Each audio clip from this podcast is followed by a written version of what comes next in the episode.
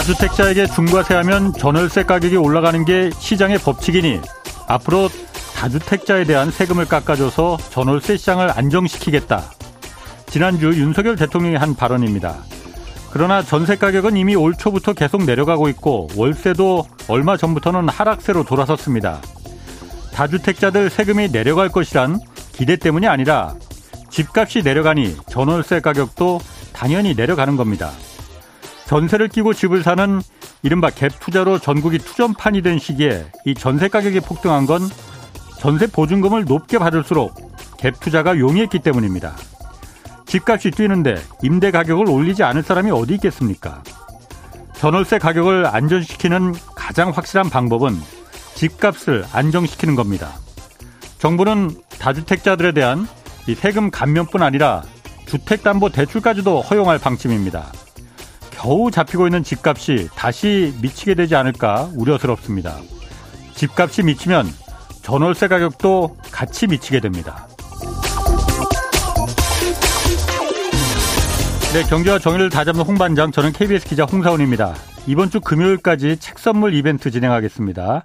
이종우 이코노미스트가 쓴 긴축의 시대에 살아남는 투자 전략을 담은 책 Next Step 매일 4명씩 추첨해서 보내드립니다. 이종우 이코노미스트의 새 책 Next Step 받고 싶은 분은 짧은 문자 50원, 긴 문자 100원이 드는 샵 9730으로 문자 보내주시기 바랍니다. 자, 홍사훈의 경제쇼 출발하겠습니다. 유튜브 오늘도 함께 갑시다.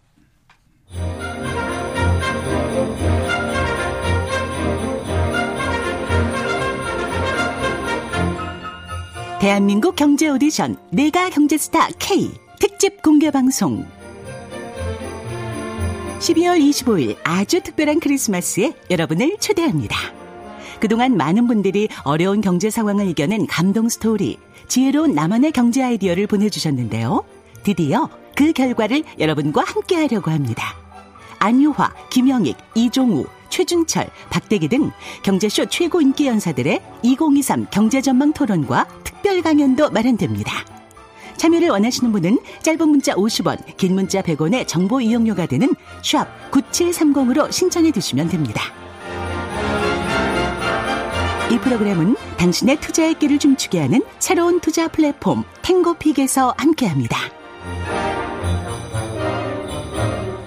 네, 12월 25일에 들으신 대로 성탄절에 특집 공개 방송이 있습니다. 경제쇼요. 문자 보내주시면 추첨으로 300분 초청합니다. 짧은 문자 50원, 긴 문자 100원의 정보 이용료가 드는 샵 9730으로 신청해 주시면 되는데 이 경제쇼 방송되는 5시까지, 5시 전까지 문자 보내셔야 됩니다. 그리고 지인 한 명까지 동반 가능하니까 원하는 분은 문자에 지인 1인 동반 이렇게 적어서 보내주시면 되고요. 자, 오늘 원포인트 경제 레슨 이종우 이코노미스트 나오셨습니다. 안녕하세요. 예, 안녕하십니까. 이번 주에 저희가 그래서 책 선물 이벤트도 진행하는데 예. 쓰신 그 새 책 내신 게 제목이 Next Step이에요. 예, 맞습니다. 어, Next Step 다음 발걸음. 예. 어떤 내용입니까? 어, 다음 발걸음을 하기 전에 예. 어, 지금까지의 발걸음을 한번 좀 짚어봐야 되겠다라는 예. 생각이 들어서 제가 20년 만에 책을 한번 썼는데요. 어. 그, 그러니까 어, 이 전에 그 예. 발걸음은 예. 어, 가장 크게 문제가 됐던 거는 이제 코로나가 나고 난 다음에 2020년서부터 시작해서 예. 오, 그 올해까지 한 예. 이게 2년 반 내지 3년 정도 예. 이 사이에 우리가 예. 보면 주가가 엄청나게 올라가기도 하고 떨어지기도 하고 막 그 이런 형태가 되지 않았습니까? 예. 그래서 이거를 우리가 한번 좀 정리를 해봐야 될 필요가 있다라는 음. 생각이 들었고 예. 또 하나 이제 이거를 정리하면서 그 생각해야 될 부분들은 우리나라 주식 시장이 과연 그동안에 어떤 형태로서 왔고 네. 왜 그런 형태가 됐을 됐을까라고 하는 것들도 한번 우리가 규명을 해 봐야 될 필요가 있고 어. 그렇게 해서 앞으로 뭐 2025년도까지 주식 시장이 또 어떻게 될 것인가 예. 하는 것들을 한번 짚어봐야 될 필요가 있어서 예. 그런 것들은 뭐 종합적으로 아무튼 그 어. 그 한번 생, 고민을 했다라고 말씀드릴 수 있을 것 같습니다. 제가 그 센터장님 얘기를 들어보니까 하여튼 그 그동안에 올해 주식 시장 굉장히 작년 올해 변동이 굉장히 컸잖아요. 네, 그렇죠. 제가 사실 작년부터 이 경제수 진행하면서 예. 주식시장을 이거 종잡을 수가 있느냐. 예, 예, 예. 제가 이거 물어보는 거는 저는 앞만 봐도 종잡을 수가 없을 것 같기 때문에 그 얘기를 물어보는 거거든요. 예, 예. 그 종잡을 수가 있, 다고 보십니까? 어, 뭐, 큰 틀에서 봤을 때는 예. 그렇게 종잡기가 쉽지가 않다라고 봐야 되겠죠. 예. 그렇지만 또 보면 그 절대적으로 그렇게 뭐 전혀 예상을 하지 못할 정도로 막 이런 그 엉망 이렇게 막 움직인다 이렇게는 네. 또 보기가 어렵습니다. 네. 예를 들어서 보게 되면요. 올해 주식 시장을 작년도에 한번 생각을 해본다라고 하면 네. 우리가 상식적으로 생각했을 땐 이런 그림이 나올 가능성이 높다. 라고 볼 수가 있는 음. 거죠. 왜냐하면 예. 작년도 같은 경우에 이미 하반기 들면서부터 어, 그 2022년도에는 예. 금리를 올리는 긴축을 할 거다라고 예. 하는 얘기들은 굉장히 많았었잖아요. 예. 그리고 그렇다라고 하는 것이 일반적으로 아. 봤을 때 상식적으로 맞는 얘기인 그렇죠. 거고요. 예. 그다음에 또 금리를 그렇게 올리고 그러면 나중에 경기가 침체될 거다라고 예. 하는 것도 상식적으로 맞는 얘기죠. 예. 그러니까 그런 우리가 상식적인 형태에서 음. 생각을 해보면 올해 주식 시장이 아주 이상했다라고 볼 수는 없거든요. 제가 그 생각할 때는 그렇습니다. 음. 올해 주식 시장은 정말로 교과서적 적으로 탁탁 음. 맞아 떨어졌다 이런 그 생각이 드는데 예. 이거를 왜 그러면 사람들이 어. 이걸 이상하게 느끼느냐면 저같이 예, 그러니까 어. 작년도 같은 때에 예. 그 이런 상식적인 형태에서 벗어나서들 생각을 하기 때문에 그렇습니다. 그러니까 네. 상식적으로는 그게 맞지만 네. 나는 이렇게 바라고 있기 때문에 아. 그 상식적이라고 하는 것이 안 네. 맞고 네. 내가 바라는 대로 될 거야. 예. 이렇게 이제 생각을 하는 거죠. 그러니까 네. 물가가 8%까지 올라가고 이렇게 한다고 하더라도 미국이 그 금리를 올릴 수는 있지만 그렇게 많이 올리겠어? 0.25%에서 올해 연말 정도 되면 1% 되지 음. 않을까? 음. 그 정도만 하더라도 굉장히 많이 올리는 거야. 예. 이런 거고 그다음에 또 경기 침체라고 하는 거 그렇게 쉽지 않어. 이렇게 예. 이제 얘기를 하면서 가는 거죠. 예. 그렇게 되다 보니까 이게 현실을 그냥 상식적인 형태에서 음. 판단해 가지고 한다라고 하면 어렵지가 않은데 그걸 자꾸 본인들의 바람을 집어넣어 가지고 하다 보니까 이게 자꾸 이상한 형태로서 흘러가 버리게 음. 그렇게 되기 때문에 그 문제가 생기는 겁니다. 자신만의 그러니까 논리에 확증 편향이 그냥 진리가 된 것처럼 느껴지더라. 예, 그렇죠. 똑같은 어. 형태가 예. 부동산에도 마찬가지지 않습니까? 예. 작년도에 이제 부동산 전문가다 우리나라에서 네. 얘기하는 사람들 쭉 이렇게 얘기를 했었는데 제가 작년도에도 그 생각이 들었고 특히 올해에도 그 생각이 들었던 게참 예. 우리나 남이나 예. 하는 거 보면 정말 한심하다 이런 생각이 굉장히 많이 들었거든요. 예. 그러니까 그 얘기는 뭐냐면 아이고 주식 시장을 판단하는 사람이나 어. 부동산을 판단하는 사람이나 예. 아이고 무슨 전문가들이 이 모양 이 꼴이냐 이 생각이 드는 게 똑같은 게 보면 예. 부동산도 마찬가지입니다. 예. 그런 확정 편향들을 본인들이 어. 갖고 있기 때문에 그 현실에서 상식적으로 우리가 판단할 수 있는 네. 부분들을 자꾸 외면하고 그게 아닐 거야라고 생각을 하면서 가버리는 거죠. 네. 그렇기 때문에 이런 정태가 나왔다라고 어. 볼수 있습니다. 근데 제가 부동산 같은 경우에는 며칠 전에 김원장 기자하고도 저희가 이 그 경제쇼에서 한번 다뤘지만은 그 전문가들이 어떤 자기 나름대로의 그 논리적인 확증 편향이 아니고 예. 뭔가 이해관계가 많이 좀 있었던 것 같다는 생각은 좀 들어요. 그렇다면 아, 이제 보다 더 문제가 되는 거고요. 그리고, 네. 그리고 그 이해관계라고 하는 거는 네. 부동산만 그런 것도 아닙니다. 주식도 마찬가지잖아요. 그러니까 예. 증권회사에서 전망을 하는 사람, 전망을 하고 하는 거를 보면 예. 제가 가장 많이 드는 생각이 뭐냐면 원래 전망이라고 하는 건 영서부터 100 사이에 있으면 50에서 해야 되잖아요. 그래야 아, 중간에 예. 딱 써가지고 해야 되는데 제가 그냥 판단하더라도 우리나라에서 증권회사나 이런 데서 전망을 하는 건 80에서 서서합니다. 아. 그러니까 당연히 보면 본인들도 예. 한참 저쪽으로 가 있는 가 있으니까 예. 그게 정상적인 형태에서 판단이 되지를 않는 거죠. 그렇군요. 그래서 아마 그렇게 느끼실 겁니다. 그 음. 센터장님 그 책에서 보면은 주식시장에도 DNA DNA가 있다 이렇게 하셨잖아요. 네. 그럼 우리 한국 주식시장의 DNA는 뭐라고 보세요? 한국 주식시장의 DNA는 한마디로 딱 뭐몇 어. 몇 단어로서 말씀드린다라고 하면 예. 첫 번째는 굉장히 저수익이죠. 수익성이 굉장히 낮습니다. 예. 우리나라 주식시장 같은 경우가. 예. 그러니까 예를 들어서 보면 그렇죠. 그 코스피가 제일 처음에 발표된 게 85년인데 예. 그때 이제 거래소에서 열심히 일을 해서 10년 전으로 업데이트를 해가지고 만들었습니다. 그러니까 75년도서부터 예. 나오기 시작했는데 중간에 86년도서부터 88년도까지 3년을 제외하고 나면 예. 75년도서부터 85년도까지 10, 10, 년 동안 예. 딱100% 정도 올랐습니다. 주가가. 음. 그다음에 89년도서부터 시작해서 지금까지. 예. 그러니까 지금까지면 거의 한 30년 이렇게 넘지 그렇죠. 않습니까? 그렇죠. 예. 그 기간 동안에 120% 올랐거든요. 그러니까 얼마나 저수익이겠습니까? 30년간. 예, 예. 아. 그러니까 우리나라가 우리나라 주식시장 같은 경우에는 86년에서부터 88년까지 3조 호황 이래 가지고 예. 주가가 한 150에서부터 시작해서 1000까지 한번 올라가고 예. 했던 경우를 제외하고 나면요. 정말로 제가 볼 때는 그런 생각이 드는 게 야, 주식 시장이라고 하는 것이 존속하는 것 자체가 정말 그 어떻게 보면 네. 신기하다라는 생각이 아. 들 정도로 굉장히 저수익성이 수익률이 낮다 이거예요. 예, 예, 예. 그만큼 예.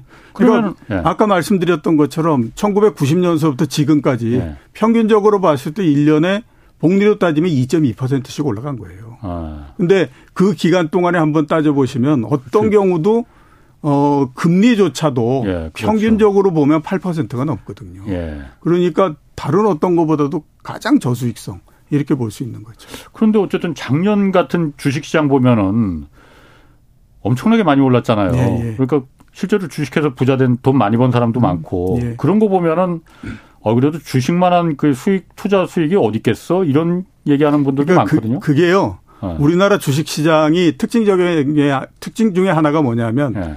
한 십몇 년 정도 쉬었다가 예. 중간에 한 번 정도 그래가지고 이렇게 그 급등을 한번 쫙 하고 이러는 국면들이 가끔 가끔 나타납니다. 거기 때문에 그것 때문에 그럼 사람들이 다 주식시장으로 예, 그렇기 때문에 거군요. 우리나라 주식시장은 여태까지의 투자를 하는 형태가 예. 이렇게 주가가 쭉 많이 이렇게 그 뭐 작년이나 이런 것처럼 예. 올라갈 때 탁 들어갔다가 예. 그 다음에 어느 정도 되면 다시 빠져나오고 예. 이러는 이제 이른바 모멘텀 플레이 예. 이런 것들에 굉장히 충실한 형태였고 예. 지금도 보면 그 상태에서 벗어나질 못하고 있는 거.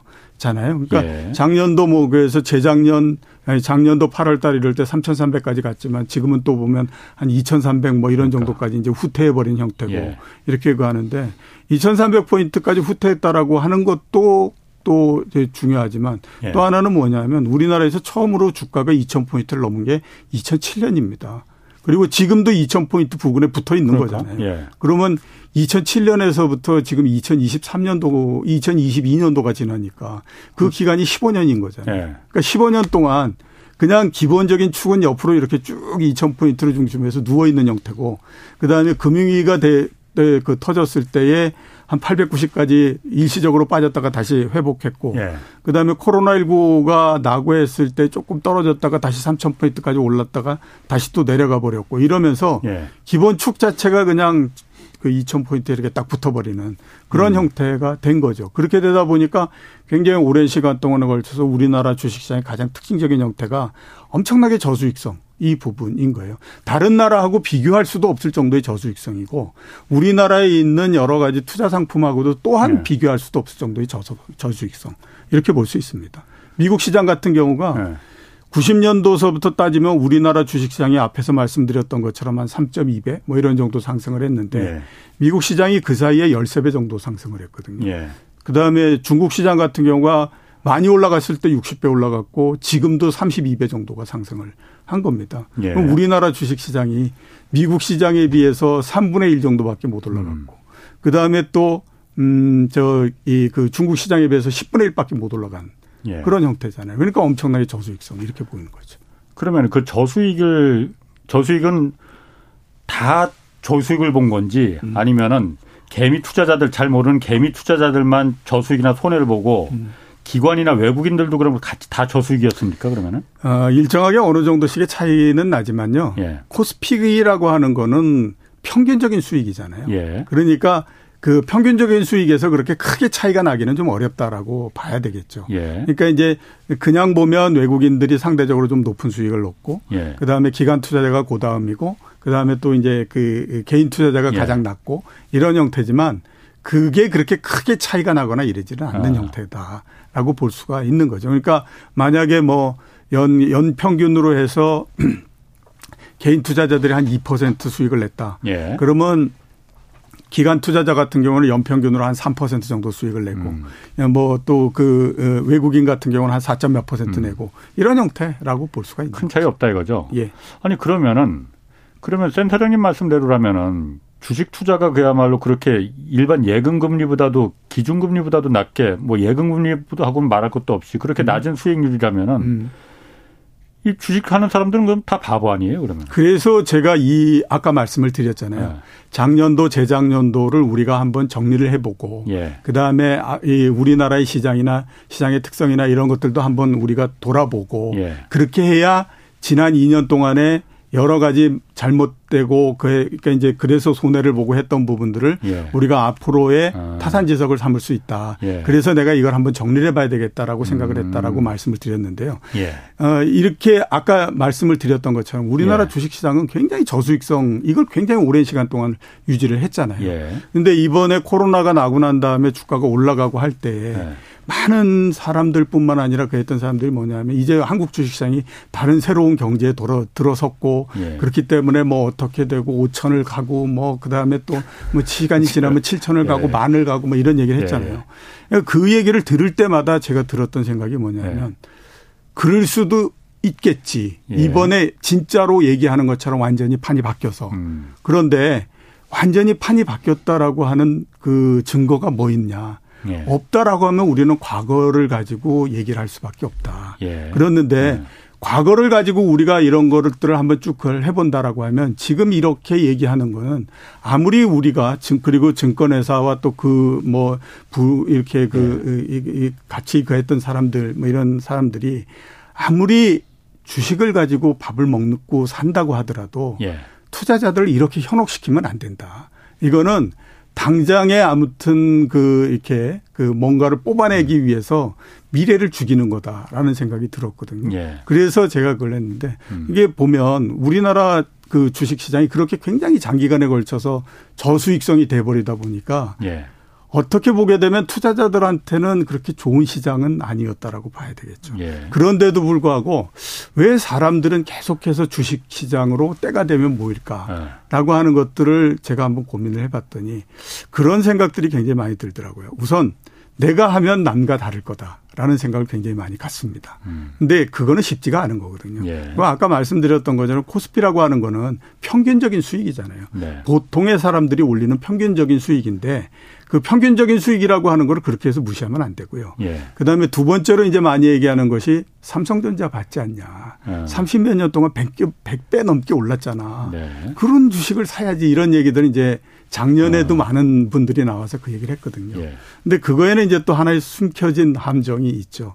뭐냐면 1990년도에 그래 그때 삼성전자가 음. 시가총액 수준으로 이렇게 순위 따지면 그때 대략 하면 뭐 한 8등, 9등 뭐 이렇게 했을 텐데 이게 이렇게 됐을 거라고 누가 예상을 하냐. 그러면 가장 손쉬운 방법으로 내가 만약에 돈을 어느 정도 갖고 있다라고 하면 시가총액 1등서부터 시작해서 10등까지 모두 다를 사면서 10분의 1 토막을 내 가지고 아, 샀을 예. 거다. 그죠? 예. 그게 우리나라 주식 시장에서 제일 믿을 수 있는 종목들이니까. 예. 그러면 어떻게 됐을 것 같아? 아. 이렇게 그 해보면요. 네.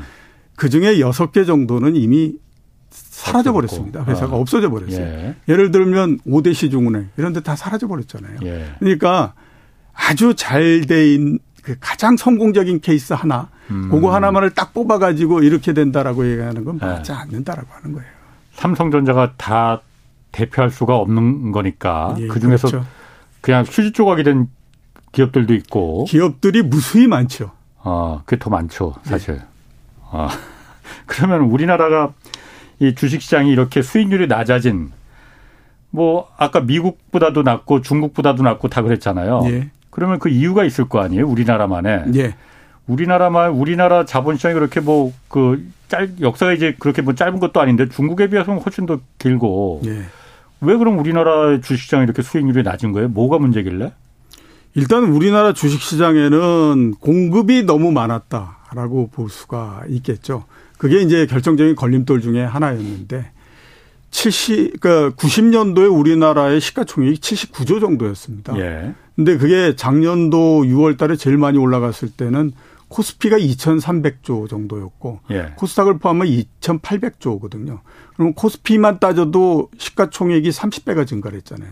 근데 주가는 그 사이에 3점 몇 배 정도 증가를 했으면 나머지 증가한 거는 어, 양을 늘렸다라고 봐야 되잖아요. 주식수가. 유상 증자를 예. 많이 했던지 IPO를 했던지 예, 예. 기업을 분할시켜 버렸던지 뭐 예. 이런 형태로 해 가지고 어마어마하게 공급을 시킨 그런 형태가 됐잖아요.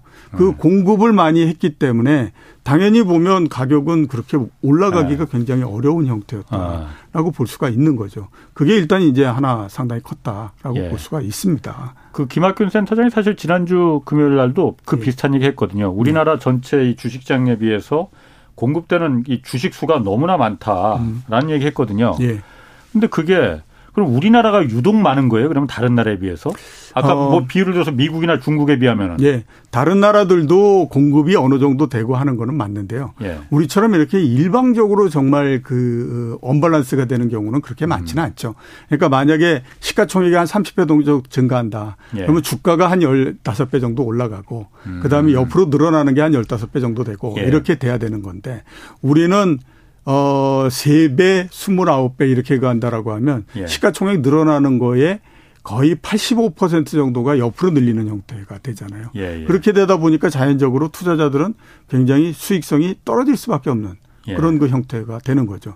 그렇게 아. 되기 때문에 이제 문제가 있다라고 봐야 되는 거죠. 음.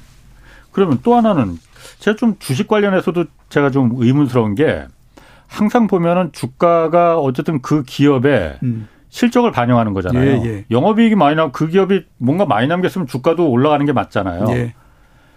근데 우리나라 하여튼 그 어쨌든 대기업들 보면은 시가총액 1위부터 10등 아까 말씀하셨지만 그 기업들 보면은 영업이익은 굉장히 높잖아요. 네, 삼성전자만 해도 분기당 뭐 조 단위의 뭐 영업이익을 남기는 기업이니 그런데 왜 주가는 그렇게까지 그 올라가지 않을까? 네. 어, 어, 이익이 크게 늘어나기는 했지만, 예. 그러니까 우리나라 같은 경우에는 경제의 그 변동이 굉장히 심하기 때문에요. 예. 경기 변동에 의해서 기업 이익이 늘어나고 이러는 부분들에 대해서는 주식 시장이 평가를 그렇게 높게 해주지 않습니다. 예.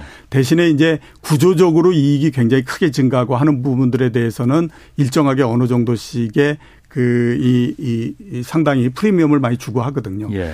예, 옛날에 우리나라 저희가 외환 위기가 나기 전에 예. 우리나라에서 1년에 이제 부가가치가 만들어지잖아요. 예. 그 부가가치를 도대체 어떻게 나눠 가졌느냐 하는 거를 한번 계산을 해 보면요. 어, 예. 어, 가계가 한 55% 정도를 갖고 갑니다. 임금을 네. 통해 가지고 음. 이제 갖고 가고. 예. 그다음에 이제 금융기관들이 한 25% 정도를 이자를 통해서 갖고 가죠. 음. 그다음에 이제 정부가 한 5% 정도를 세금을 통해서 갖고 가고. 예. 나머지 한 15% 정도를 이제 저 그 기업들이 이제 갖고 가는 네. 형태였었어요. 그러니까 아. 55대 25대 15대 5 이런 형태로서 분배하는 것이 외환위기 이전까지 우리나라의 부가가치의 분배의 일반적인 형태였습니다. 그러니까 1997년 이전까지. 예, 이전까지. 그런데 굉장히 이제 많이 갖고 왔네. 예, 그렇죠. 노동자 임금이. 예. 예. 근데 이제 그 다음에 이제 외환 위기가 나고. 예. 그 다음에 또 이제 기업의 구조 조정을 하니 어쩌니 막 하는 데다가 또 해외에서는 뭐, 저 이제 그 신경제 뭐, 그, 그 이런 거 그 하지 않습니까?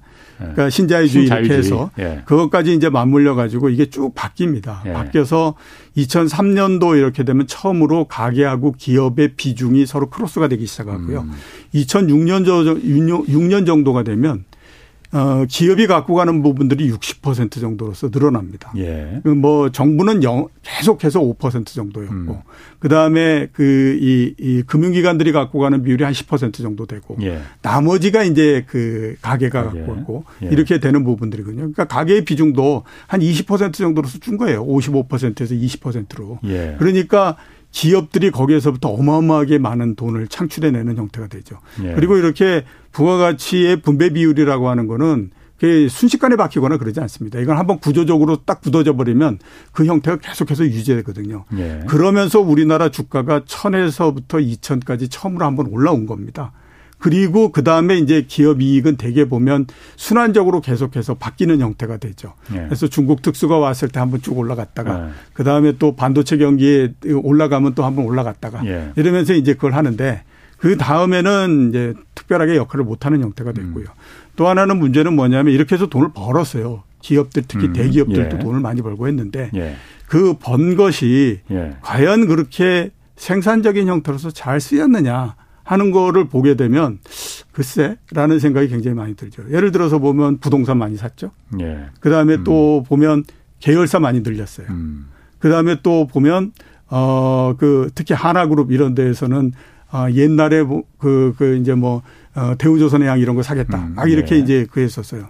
근데 그때 그거 샀다가는 저 구름 망할 텐데 뭐 이런 음. 생각을 할 정도로 그걸 했었거든요. 예. 그다음에 또 하나 많이 몰리는 형태가 뭐 그랬냐면 그 저 면세점 이런 음. 거 이제 모집한다고 그랬을 때 떼거지로 예. 굉장히 많이 몰렸잖아요. 예, 예. 그러니까 기업들이 돈을 굉장히 많이 이렇게 벌어서 그걸 했는데 예. 옛날처럼 이렇게 뭐그 그 벌고 그랬던 돈들을 생산적인 부분과 앞으로 미래를 위해서 쭉 투자를 해가지고 미래를 대비하고 이러는 것도 있었지만 굉장히 많은 부분들이 뭐냐면 앞에서 말씀드렸던 이제 그 이 면세점 이런 것처럼 예. 아 이게 인허가 사업 해가지고 우리 그래서 이렇게 이제 그래서 막 뛰어들고 뭐 이런 형태를 했었죠. 예. 그렇지 않으면 부동산을 산다던가 이렇게 그걸 했죠.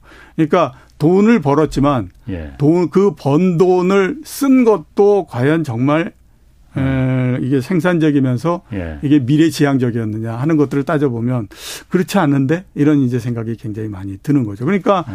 쓰다가 남는 거는 내부에 그냥 그 유보를 유보로. 해가지고 유보금을 예. 늘렸고 예. 이렇게 되다 보니까 이익은 늘어났으나 그만큼 주가가 거기에 대해서 반응을 하거나 이러는 부분들은 그렇게 크지 않았다라고 봐야 되는 거죠. 음. 그런데 그런 부분은 사실 우리만의 문제는 아니잖아요. 사실 예. 미국 같은 경우는 더 심하지 않나요? 미국 같은 경우는 오히려 그 지금 뭐 애플이나 이런 데도 예. 자본금을 다 까먹어 버리잖아요. 예, 예. 그야말로 배당 왕창 줘버리고 임원들 성과가 왕창 줘버리고 그냥 버는 대로 다 써버리는 뭐 그런 거로 보면은 우리보다 그쪽이 더 심각한 거 아닌가. 근데 이제 문제는 뭐냐면 우리 예. 같은 경우에는 예. 재벌이라고 하는 것이 우리나라 경제에서 차지하는 비중이 굉장히 크잖아요. 예. 그리고 다른 그 이외의 꽃들은 보면 예. 그 규모가 굉장히 적거나 이게 그러하기 때문에 예. 이거를 대체해서 뭔가 새로운 우리나라 경제에서 뭔가를 만들어낸다라고 하는 거는 굉장히 쉽지가 않은 형태가 되죠. 예. 근데 미국 같은 경우에는 앞에서 말씀드렸던 애플도 그렇고 예.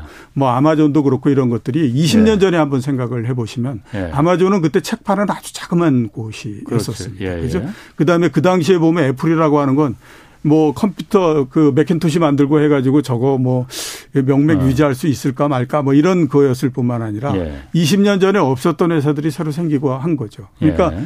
기존의 경제를 지배하는 곳 이외에 다른 곳들이 굉장히 빠르게 크면서 기존의 경제를 지배했던 것들을 압도해버리는 형태가 되니까 예. 당연히 주식시장에서는 그 뭐 기업들이 그 한다고 하더라도 주가 주식 시장이나 이런 것들은 굉장히 크게 성장을 할 수 있는 형태인데 예. 우리나라 같은 경우에 보면 20년 전이나 지금이나 경제 전체로 봤을 때는 그 할 뿐만 아니라 경제 전체에서 재벌들이 차지하고 있는 비중은 점점 더 커집니다. 예. 근데 문제는 뭐냐면 이런 쪽이 규모는 커지고 옛날에 투자하고 했던 부분들로 해가지고 돈을 벌고 하는 것들은 옛날보다도 커지는데 음. 성장성이 계속해서 떨어지다 보니까 이게 그 주식시장이라고 하는 건 성장성에 대해서 굉장히 높은 프리미엄을 주잖아요. 그렇죠. 근데 그 네. 성장성이라고 하는 것이 낮다 보니까 어떤 일이 계속해서 벌어지냐면 규모는 굉장히 커지는데 주가가 음. 못 올라가는 형태가 돼버리는 음. 거죠. 그러니까 이제 가장 대표적인 형태나 이런 것들이 이제 포스코 이런 예. 경우를 보면 예. 이익은 옛날에 비해서 훨씬 더 많아요. 예. 작년도 같은 경우가 전체 이익이 9조를 넘었었고 했거든요. 예. 근데 옛날에 6조 정도 이익 낼 때도 주가가 75만 원 이런 것까지 올라가는데 음. 작년도 같은 경우에는 구조 이익을 내는데도 주가가 35만 원 뭐 이거를 못 넘어가고 막 이렇게 되잖아요. 예. 그러니까 그동안에 이 우리나라의 재벌 이런 데가 경제에서 차지하는 비중은 굉장히 커지는데 예. 성장성이나 이런 것들이 떨어지다 보니까 자꾸 이런 일이 벌어지는 거죠. 예. 그러면서 계속 주식시장에 발목이 잡혀가지고 이게 주가가 그거에 대해서 반응을 못하고 이러는 형태가 되기 때문에 그게 문제가 되는 음. 거죠. 근데 지금 그 유튜브에서 그 강선모님도 그런 얘기를 하셨는데 어쨌든 우리나라도 그렇고 이제 그거는 어느 정도 이제 안정적인 경제 상황에 들어가다 보니 당연히 이 GDP 성장률 같은 것도 떨어질 수밖에 없잖아요. 예, 예. 성장률이 떨어지면은 당연히 그런 그 기업의 성장 가능성 이런 부분도 안정 단계에 접어드니 어 떨어질 수밖에 없고 예. 그러니 주가도 당연히 정체되는 게 당연한 거 아니냐 뭐 이런 음. 뭐 그런 어떻습니까? 형태가 될 수도 아. 있죠. 그런데 네. 그렇지 않은 경우가 또 있기 때문에 네. 그거를 우리가 생각을 해야 되는 거거든요. 예. 앞에서 말씀드렸던 것처럼 미국 같은 경우가 그런 경우잖아요. 음. 미국 같은 경우가 오랜 시간 동안에 걸쳐서 세계에서 가장 큰 경제 규모 뭐 이런 것들을 갖고 있지만 예. 1980년대 미국의 그 탑을 형성하고 있었던 기업가 그다음에 2000년도에 탑을 형성하고 있었던 기업가 예. 2020년도에 탑을 형성하고 있는 기업은 다 다릅니다. 그렇죠. 그렇게 그런 그 구조기 때문에 굉장히 음. 그하고요. 대신에 그렇게 정체돼 있는 나라도 있죠. 대표적으로 보면 일본 같은 경우가 있지 않습니까? 음, 예, 예. 40년 예. 전에도 1등이 NA 그 엔티티였고 예. 지금도 엔티티고 20년 아. 후에도 엔티티일 거다라고 예. 가니까 그만큼 이제 정체돼 있는 거고 예. 그런 형태가 되는 거거든요. 그러니까 우리나라가 그러면 아 그러면 뭐 우리도 어쩔 수가 없으니까 일본처럼 이렇게 정체된 형태로서 가야 이렇게 되면 이제 똑같죠. 일본 같은 경우에도 예. 89년도에 음. 주가가 3만 8천까지 음, 음. 갔다가 지금도 저 모양을 하고 있으니까 그렇게 예. 되는 거고 그렇지 않고 미국처럼 되면 그래도 계속해서 달라지는 형태가 되니까 음.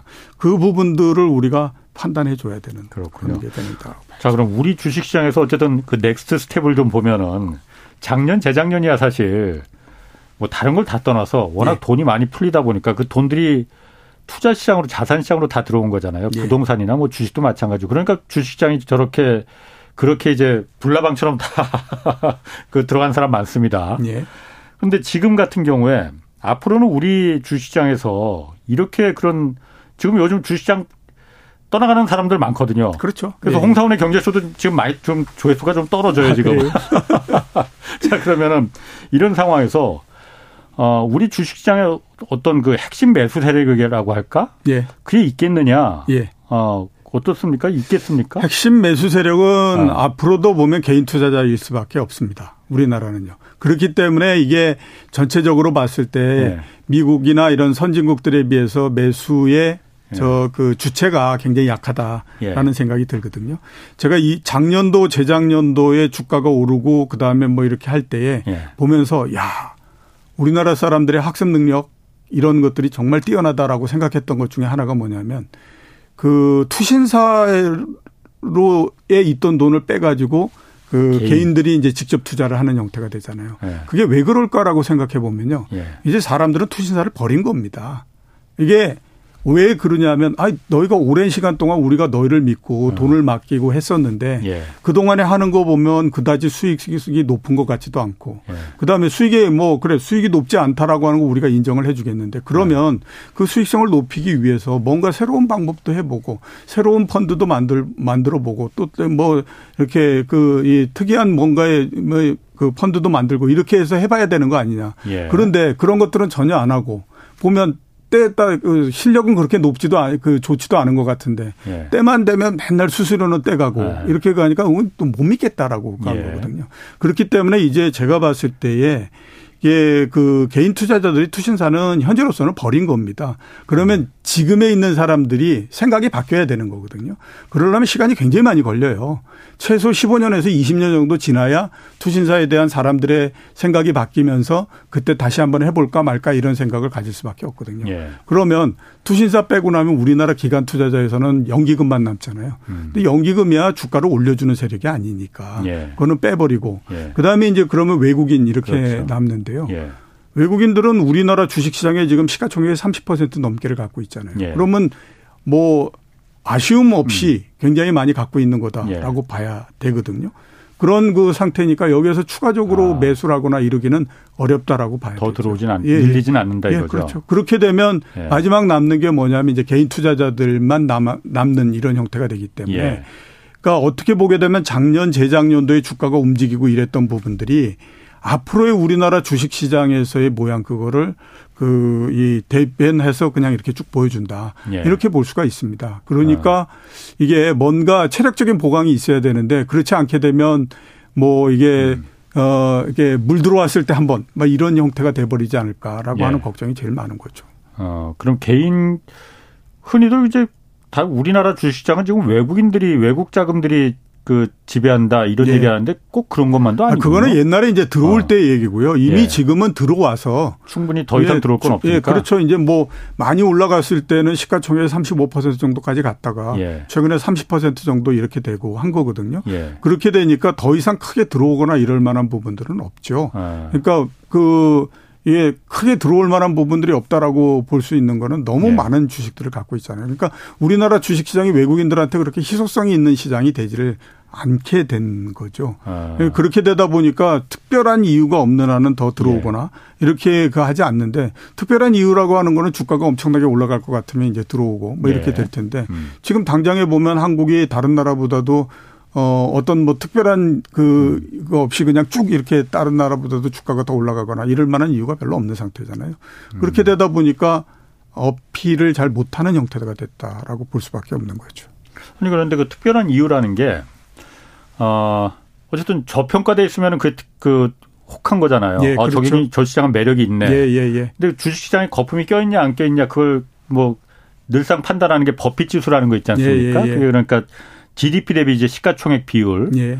미국은 사실 이게 굉장히 거품이 많이 껴200% 예. 넘잖아요. 예, 예, 예, 한국은 지금 몇 퍼센트 한 그 100%도 안 되죠. 예, 한 7, 80%뭐 그 정도밖에. 그럼 굉장히 저평가돼 있는 한국은. 예, 그럼 이런 시장이 정말 특별한 유혹이 있는 매력이 있는 예. 시장 아니에요? 옛날서부터 그, 그런 얘기들 굉장히 많이 했습니다. 예. 그러니까 이제 증권에서도 그렇고 어디까지 주가가 올라간다. 예. 우리나라 주식상이 앞으로 어떻게 될 거다. 이러면서 얘기하는 것 중에 하나가 예. 미국의 GDP 대비해서 시가총액의 비중이 몇 퍼센트인데 우리는 예. 이것뿐이 안 되니 예. 미국만큼 된다라고 하면 어, 그 코스피가 6, 6천까지 올라갈 수 있다. 이런 얘기도 굉장히 많이 하고 했거든요. 근데 그거는 제가 봤을 때는 아, 공부를 좀 하고 난 다음에 얘기를 아. 해야 된다 라고 이제 그 제가 그 얘기를 많이 했는데 예. 왜 그러냐 하면요. 법비 지수가 높은 거는 예.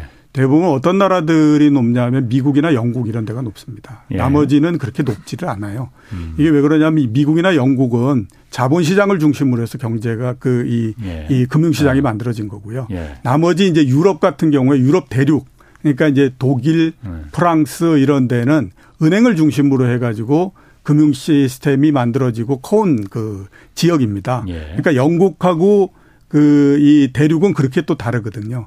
근데 일본이 대륙의 시스템을 받아들인 거예요. 그러니까 독일이나 이런 쪽의 그 시스템을 받아들여서 은행을 중심으로 해가지고 예. 금융 산업을 만들고 금융 구조를 짜고 했거든요. 예. 우리나라는 예. 일본의 걸 그대로 들여왔으니까 당연히 대륙의 형태인 거죠. 예. 그러니까 우리는 미국이나 그다음에 또 영국이나 이런 데하고는 그 모양이 다른 거예요. 네. 근데 미국이나 영국 같은 경우는 자본 시장을 중심으로 해서 커왔기 때문에 당연히 법빛 지수가 높을 수밖에 없습니다. 근데 다른 지역 같은 경우에는 은행을 중심으로 했기 때문에 그 지수가 낮은 거예요. 그러니까 일본 같은 경우에도 낮고 이렇게 그걸 하지 않습니까? 예. 그러니까 그거를 그런 지식적인 배경 없이 그냥 단순하게 딱 숫자를 놓고 어, 어 우리는 이거보다 낮으니까 이만큼 돼야 돼. 그런데 왜 우리는 이것뿐이 안 돼? 그러니까 이만큼 된다라고 하면 이렇게 이제 얘기를 하는 거거든요. 그러니까 이제 음. 그거는 제가 봤을 때 문제가 있다라고 봐야 될 것 같고 그다음에 우리나라에서 외국인들이 우리나라 주식 시장이 저평가돼 있기 때문에 들어왔던 적이 한 번 있습니다. 그게 언제냐면 2002년도서부터 시작해서 한 2005년도까지였거든요. 예. 그때는 왜 그러냐면 외환위기가 났잖아요. 예. 그리고 난 다음에 외환위기를 수습하고 99년 정도서부터 기업의 구조조정이라는 걸 그랬죠. 아주 강력하게 합니다. 예. 예. 근데 외국인들 같은 경우에는 자기네들이 했던 거에 전례가 있기 때문에 예. 아 이런 형태로 구조 조정을 하게 되면 그다음에 음. 기업이 어떻게 바뀌고 기업의 이익이라고 하는 것이 어떤 형태로서 바뀐다라고 하는 것들을 알고 있었죠. 예. 그러니까 그 전까지 예. 2001년도 이런 이전까지 외국인들이 보유하고 있는 우리나라의 주식시장 비율이 10% 초반 정도였어요. 음. 근데 그게 한 그 4, 5년 사이에 갑자기 한 30% 정도로 확 뛰어버리는 형태가 됐거든요. 예. 그리고 지금 외국인들이 이익을 내는 것 자체가 그때에 샀던 주식들이 이제 주가가 굉장히 많이 올라가고 하면서 지금 이익을 내고 있는 겁니다. 그런데 지금은 보면 이제 뭐 여기에서 특별하게 더 구조 조정을 해서 어떻게 이런 거는 없잖아요. 예. 그리고 우리나라 음. 같은 경우에 보면 미국보다도 더 상시적인 형태의 구조 조정을 계속하고 있지 않습니까? 음. 이그 은행 같은 경우를 보면 올해에 가장 많은 이익을 낸다고 하더라도 은행원들을 계속해서 자릅니다. 예. 그러니까 그런 음. 형태로서 하기 때문에 이제는 특별하게 그렇게 해서 뭐, 음. 어, 이 그, 이 그 기업의 그 네. 평가 네. 밸류에이션들이 갑자기 올라가거나 이럴 만한 요인들이 그렇게 많지는 않아요. 그럼 말씀하신 그 버핏 지수라는 거는 그런 그 영미. 예. 그 최근에 그러니까 근대 현대 영미식 그러니까 자본시장을 위주로 발전한 그 산업 구조에서나 맞는 거지. 한국처럼 제조업 중심의 기반인 나라에서는 그게 맞지 않다는 거예요? 어, 그거 이게 제조업 기반 이런 것보다도 예. 그러니까 금융시장을 뭘로 금융의 네. 구조를 뭘로 짜왔느냐 하는 거인 거죠. 은행을 중심으로 하는 곳 같은 경우에는 그게 낮고 예. 자본시장을 중심으로 하는 곳에는 그게 높고 이런 아, 은행과 자본. 예, 그러니까 어. 영국도 그렇고 예. 그 다음에 미국도 그렇고 자본 시장의 비중이 굉장히 크잖아요. 예. 전체 금융에서. 예. 그러니까 그 비중이 높아지는 형태가 되는 예. 거고요. 우리나라를 비롯해서 미, 일본이나 이런 거, 그 다음에 유럽에 있는 대륙 이런 데서는 은행이 중심인 거예요. 예. 그 금융 그게. 그러니까 우리나라 같은 경우를 보더라도 외환 위기로 해서 다른 금융 기관들은 다 날아가 버리는 형태가 돼도 예. 은행은 아주 부실이 되면 그거를 음. 다른 은행에다가 인수를 시켰을 망정 예. 아니 문을 닫게 만들거나 이러지 아. 않잖아요. 그러니까 고유 말씀하시는 거는 그 은행 고유의 은행 예, 그 그렇죠.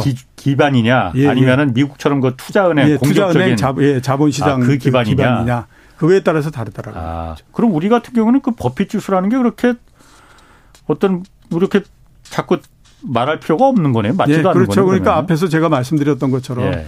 그런 것들에 대한 그 이 이 이 이 공부나 음. 이런 것이 없이 그냥 아. 수치만을 딱 놓고 예. 아, 미국은 이런데 왜 우리는 이것뿐이 안 돼? 그러니까 결국에 그래요. 우리 봄 나중에 보면 미국처럼 될 거 아니야 예. 이런 얘기들을 한, 하면 그건 문제가 있다라고 하는 거죠. 그렇군요. 이 버핏 지수는 언제 만들어진 거예요? 그럼 버핏이 뭐 어쨌든 살아 지금도 살아 있긴 하지만 예, 예. 살아 있을 그, 때 얼마 안 됐겠네 그러면요. 그렇죠. 얼마 안 됐는데 아. 그 개념을 쓴 거는 상당히 오래됐습니다. 아, 그 개념은 GDP 대비 예, GDP 대비 그 개념은 비율은. 이미 예. 우리나라 같은 경우에도 외환 위기가 나고 난 다음서부터 그 얘기를 예. 계속 했으니까요. 그랬군요.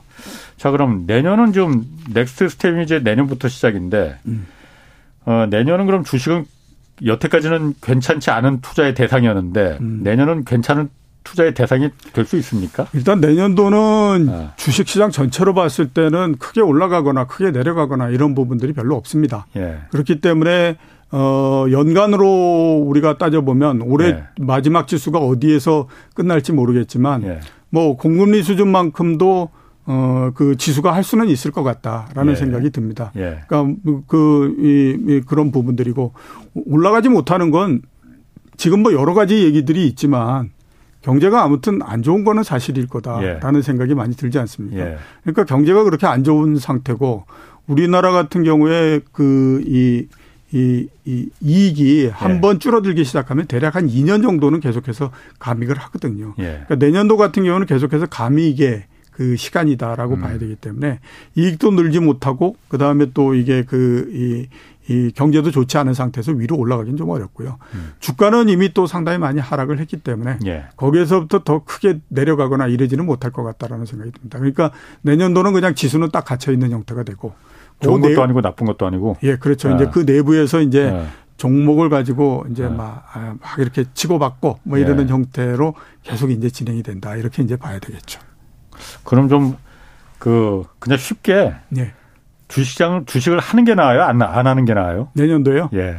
어, 본인이 조금 방어적인 형태고 예. 그 다음에 나는 이렇게 굉장히 막 쫓아다니면서 어. 쩌고 저쩌고 막 하고 예. 이러는 거 잘 못할 뿐만 아니라 머리가 어. 복잡하다라고 예. 하는 분들은 안 하는 게 좋습니다. 적금에 그냥 넣는 게 예. 가장 그리고 뭐 지금은 예. 보면 금리가 그래도 예. 어 회사채 내년도에도 대략 한 5%대 중후반 뭐 이런 예. 정도 되지 않습니까?